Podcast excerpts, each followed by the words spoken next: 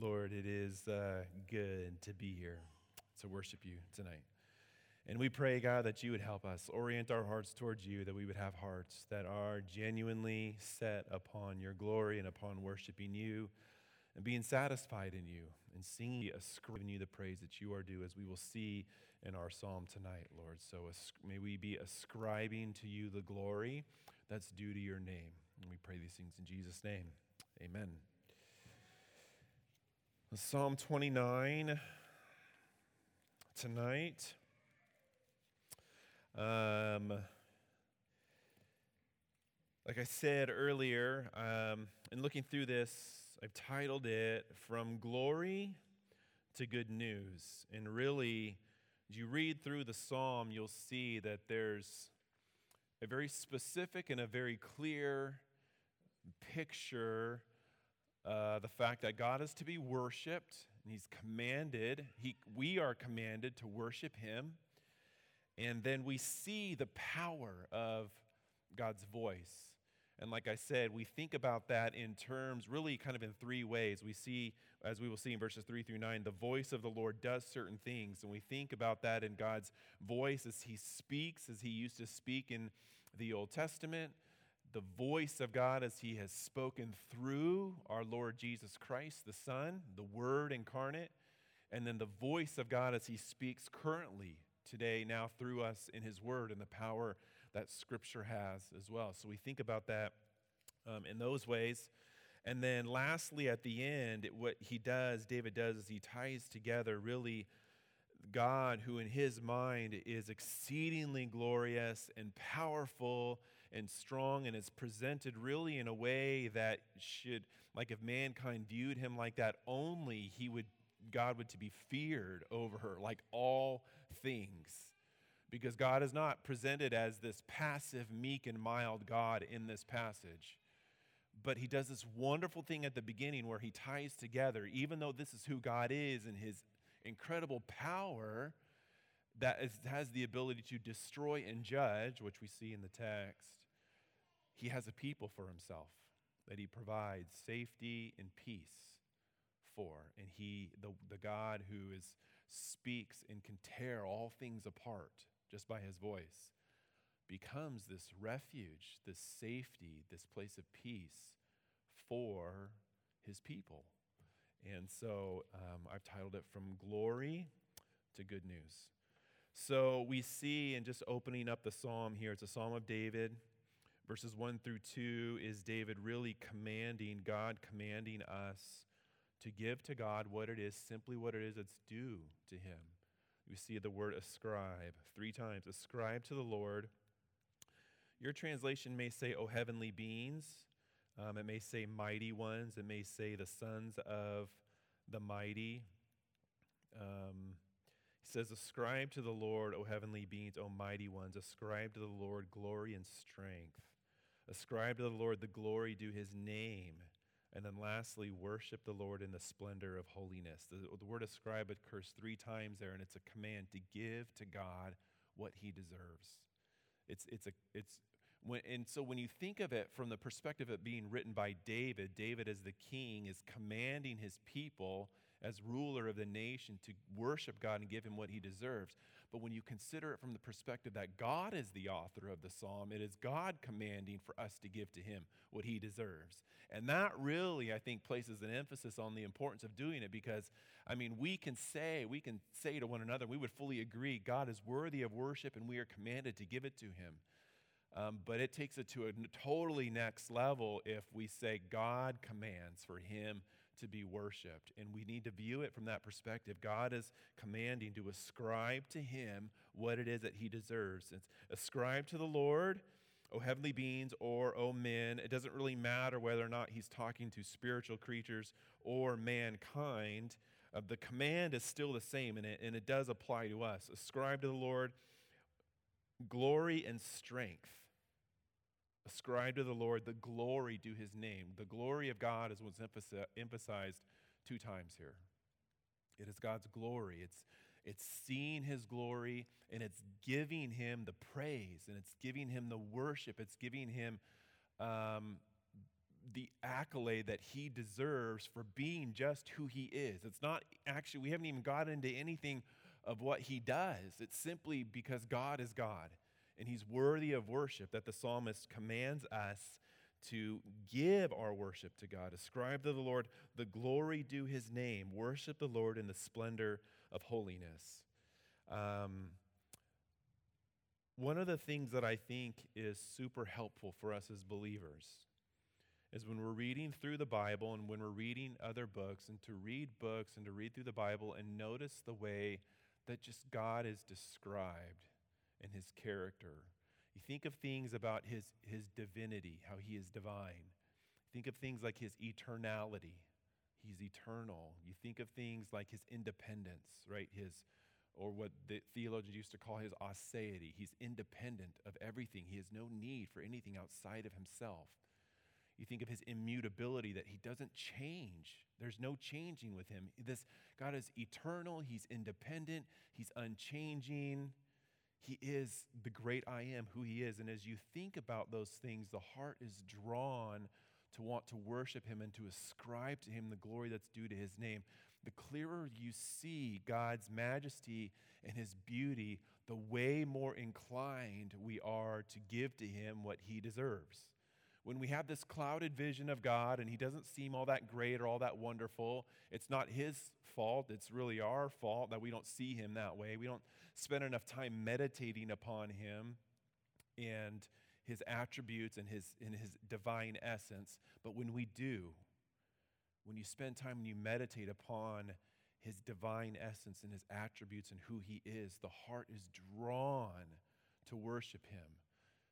We, it's, it, it's so much easier to ascribe to him the glory due his name and to worship him in the splendor of holiness when you see him for who he is in his majestic royal court sitting upon his majestic throne. That's one of the reasons why I love like chapters like Ezekiel chapter 1 that are just wild when they describe the glory of God, and you're like, and I, I read that over and over again, and I still, my brain feels like it's going to explode because it's describing things and that it's just hard for me to wrap my mind around. And at the end of Ezekiel 1, and it says, and this was the glory, how the glory of God appeared.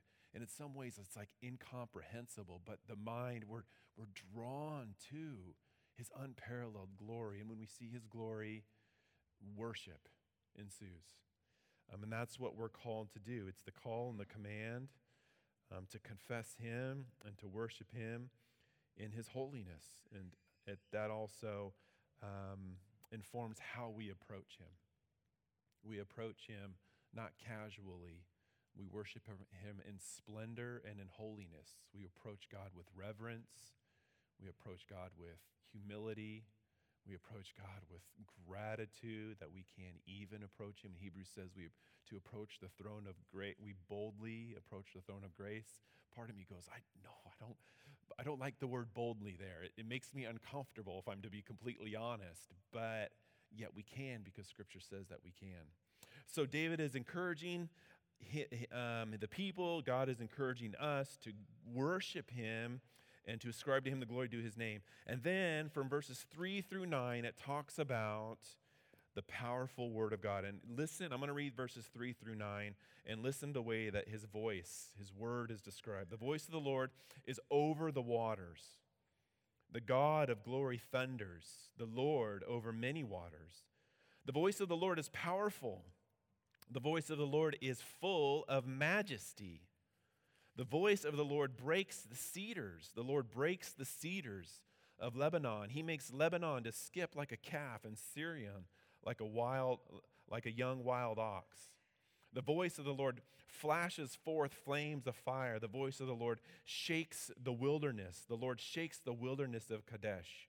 The voice of the Lord makes the deer give birth and strips the, forest bare, and in his temple all cry glory. There are a few um, points of this psalm that are difficult to translate. So, again, in verse 9, it may say, um, instead of, he makes the deer give birth, that makes the oaks to shake. The point being that David is describing the power of God's voice, just what he's able to do merely by speaking. I mean, he's not even, he doesn't even have to lift a finger. We're not even talking about him um, doing, you know, being physically involved, if, if you will. I know God is spirit and doesn't have a physical being. But this is meant to describe what it is that God is able to accomplish just by his speech.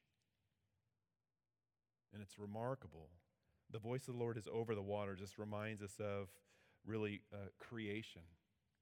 As the Spirit of God hovered over the waters at creation, and God spoke things, and they came. Things came into existence out of nothing. God, the first mover and creator of all things.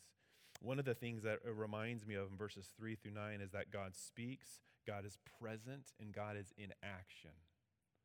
Everything reminds us in these of those things that God is a God who speaks, that God is a God who is present, and that God is a God who takes action. He's not a God that is like far removed and, is, and is, does not see and does not care and is not involved, even though God is transcendent and different and set apart and completely far removed from us in some ways, Scripture describes him also as being a God who is incredibly near, incredibly close, so close that he speaks and it can impact creation the way that the psalmist says. The God of glory thunders. And that's why many, many um, commentators, in reading their, their commentary on this psalm, actually um, believe that the present, what David is describing is the presence of thunder and storms and lightning um, being present as those things have the ability to impact creation. You think of the impact and what happens when lightning strikes the ground. That they're see- that David is seeing these these huge storms, these huge thunderstorms full of lightning and power and wind and rain. And he's ascribing all of that stuff, saying this is merely the voice of God at work. And think that God um, has the ability to just by his own voice govern the, the most powerful weather phenomenon that we can think of right any any any sort of tropical storm tsunami hurricane, tornado, all of these things are but nothing, I mean, compared to God. They're just like His voice going forth. Um, and regardless of how much, how incredibly strong we think that they are, they're, they're nothing compared to what it is that God can do. Merely His voice in action. The voice of the Lord is over many waters. The voice of the Lord, and this is how he, he says it in verse 4 the voice of the Lord is powerful. The voice of the Lord is full of majesty. Not just like the voice of God is a little majestic, the voice of God is full of majesty. Everything about God's words, everything about him is it's majestic. It's incredible. And he's trying to communicate that uh, to us. The voice of the Lord breaks the cedars, the cedars of Lebanon. These massive trees are able, they're just shattered into toothpicks by the voice of God. He makes Lebanon to skip like a calf and Sirion like young wild ox. These are mountain ranges that he's talking about. God, just by his voice, can take entire mountain ranges just by speaking, and they would up and move off the face of the planet. Not only does he have the ability to shatter trees, he has the ability just by his speech to make the largest mountain or mountain ranges just up and leave the face of the earth if he so desired, to make them skip like a young calf or like a young ox. The voice of the Lord flashes forth flames of fire. The voice of the Lord shakes the wilderness. Can you imagine an entire forest, an entire wilderness shaking just by God's speech? He just speaks it and it happens. The whole earth is held together by his divine power. Hebrews 1 tells us. And God, by his own speech, has the ability to make entire forests shake. He shakes the wilderness, he shakes the wilderness of Kadesh. The voice of the Lord makes the deer give birth or makes the oaks to shake. and strips the forest bare, and in his temple all cry glory. And at the end of verse 9, this is really like the proper response. When you, when you get this, when you see the way that David is describing the, that God is to be worshiped and the way that he presents just the power of his voice, everybody in his temple has one word in response glory. Absolute, unfettered, unrestrained, unpolluted, untainted glory is, is his. Everything that he does is glorious. Everything about him is glorious. And then, you know, I mean, he, he draws our eyes to the immensity and to the glory of God. And then he says this in verse 10 and 11 The Lord sits enthroned over the flood. Not only is God's voice incredibly powerful and strong, but God sits enthroned, meaning in a position of judge power over the flood. Judgment. You think about what happened in the flood during Noah's day. The flood was not some random act, some extreme natural weather phenomenon. I mean, scientists are trying to understand and explain what it is. Craig, give me an amen here. The, what it is that they are finding regarding the power of a worldwide catastrophic flood. And the one who sits above it all, the one who governed it, the one who did it, is God, this God of glory. He's, and, and, his, and it's like he sits above it all as if he's just, it's all, all of this is just beneath him. And, he, and yet he is involved, present, and active in creation. The Lord sits enthroned as king forever. He's not a moment.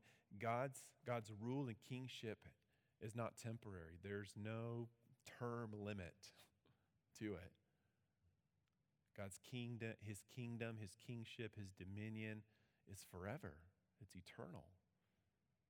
He has always ruled over judgment over the earth. He will always rule over the earth, over all things. And then, verse 11, and this is the good news. May the Lord give strength to his people. May the Lord bless his people with peace. To think that this God, completely powerful, completely independent, needs nothing outside of himself, full of glory, full of power, full of majesty, has a people for himself. May the Lord give strength to his people. Imagine the type of strength that God can provide for his people when his strength and power has just been described in such divine ways. Oftentimes, I think we, we are skeptical as to what it is that God is able to do. We're skeptical as to whether or not God can really do certain things. And our prayer life really reflects that. When you think about the way that God's power is described in this psalm, and then the psalmist says, Give your strength to your people. Your strength. Give that to your people. And may the Lord bless his people with peace. This God that has been described as having this incredible power is also a God that knows what peace is and provides peace for his people. That's why the psalm ends with good news. In short, this great God of glory and unparalleled power has a people for himself that he strengthens and provides peace for. And what type of peace and strength do we think that it is when his power has just been described in such incredible ways? His peace is, that's why his peace can transcend all understanding, right? Philippians tells us that the peace of God can transcend all understanding. You mean the peace of God can really transcend any situation in life? Yes, it can, because God has no limit as to what it is that He can provide and the type of peace that He can provide. I, I have no other way of explaining when I read through the history of the church and I read the stories of our brothers and sisters in Christ and, and some of the incredibly difficult and painful things that they endured as they stood upon the Word of God and would not recant of the Lordship of Jesus Christ, how were they able to endure such things? Not only endure, but pray for salvation for those who were persecuting them and singing hymns and songs as their bodies are being engulfed in flames. How do you do that other than by having the peace of God that transcends all understanding, filling your heart and gripping you in that moment, which He can do, and He does.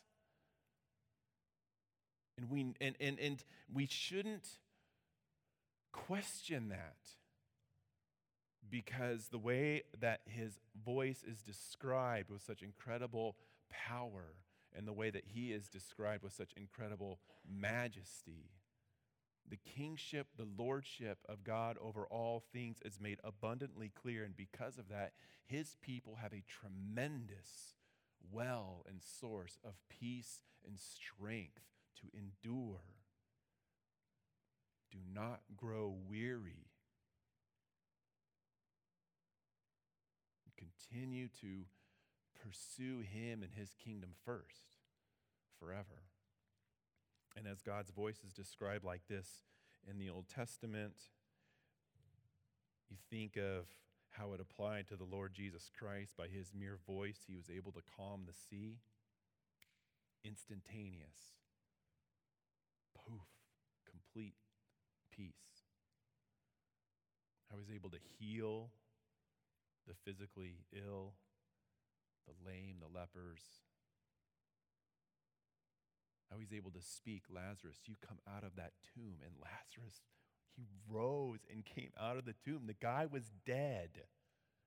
The voice of the Son of God speaks, and it happens.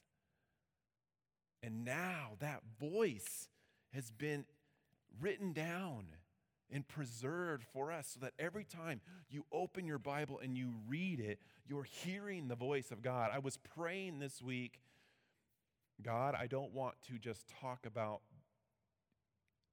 I don't want to just speak about what you speak and what it is that you have spoken. I want us to actually as we, if this if the if this is the word of God and this is his speech and we open his word and we hear what his voice can accomplish I want the voice of God as we open up his Bible to accomplish those things in our lives. And I absolutely believe that they can. When you open do you mean to tell me, Nick, that when I open my Bible in my worst moments of fear and doubt and worry, that if I open my Bible and read it, those things can go away? Yes, that is what I am telling you. That is what God, that is the reason why we have Psalms like this that emphasize the, the, the, present reality of the power of God as it is working by the Spirit of God in the life of His people. He actually provides the strength and the peace that He knows that we need in that moment of time. And so I'm praying that we would view His Word as it is that He speaks it. It is the Word is it is a it's living, it is sharper than any two edged sword. And he speaks to his people. He speaks words of peace. He speaks words of comfort. He speaks words of hope. He speaks words of correction and rebuke, like we read in 2 Timothy 3. But it is so that we may be competent, equipped for every good work. When God speaks, it is because he is shaping us into the people he wants us to be for his glory and for some earthly good while we're still here. Let's pray. Lord, I do I do thank you for your word. I do confess that there are times when I open up your word and I approach it way too casually. My mind is on other things. Forgive me for those moments. Forgive me for having a heart that is that is wayward, that doubts. I thank you for psalms like this that remind us of the power of your word that proceeds from your infinite power, from who you are. May we, Lord, may we treat our Bibles as the Word of God with as a, the treasure that it is. And we would come to you and expect that you would extend your hand and provide for us for what it is that we need throughout every season of life. You know our frame and you remember that we are dust. And you've given us your word to help us, Lord. So we thank you for it. We respond to you now, Father, in worship by way of song. May our hearts be yours. May our voices be yours. May our lives be yours as we are people to be devoted to the word. We love you. We thank you. We pray these things in Jesus' name. Amen. Would you please stand as we sing together?